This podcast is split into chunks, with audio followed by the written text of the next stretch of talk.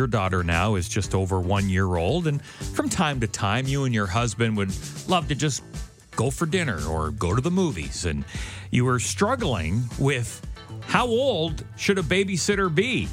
Uh, Because when you were young, you babysat and you were 12. I was 12 and I was watching not one, not two, but three children under like eight years old. Right. I had them bathed and fed and diapered and put to bed on time and like no problem. Mm-hmm. So I have all the faith in the world in little 12 year olds and 13 year olds taking care of children. But this is my baby. This is your baby. I can't leave her with a child. I want a seasoned veteran to babysit my child. I would like an ECE with paramedic training.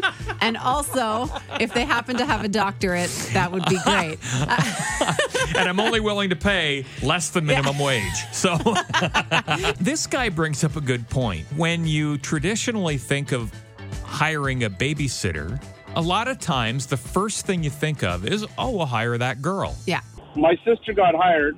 She's not very responsible. And then you've got me. I I used to babysit my cousins all the time. I had a paper route, and when my sister was going for a weekend to babysit, she'd come back with more than I'd make in a month Yeah. for one weekend babysitting. Yeah, it's almost like So, the, the I mean- perceived trust is higher for girls just Yeah. automatically with with kids. Mm-hmm. Well, if my wife and I ever decide to have another child, Oh we God. will hire.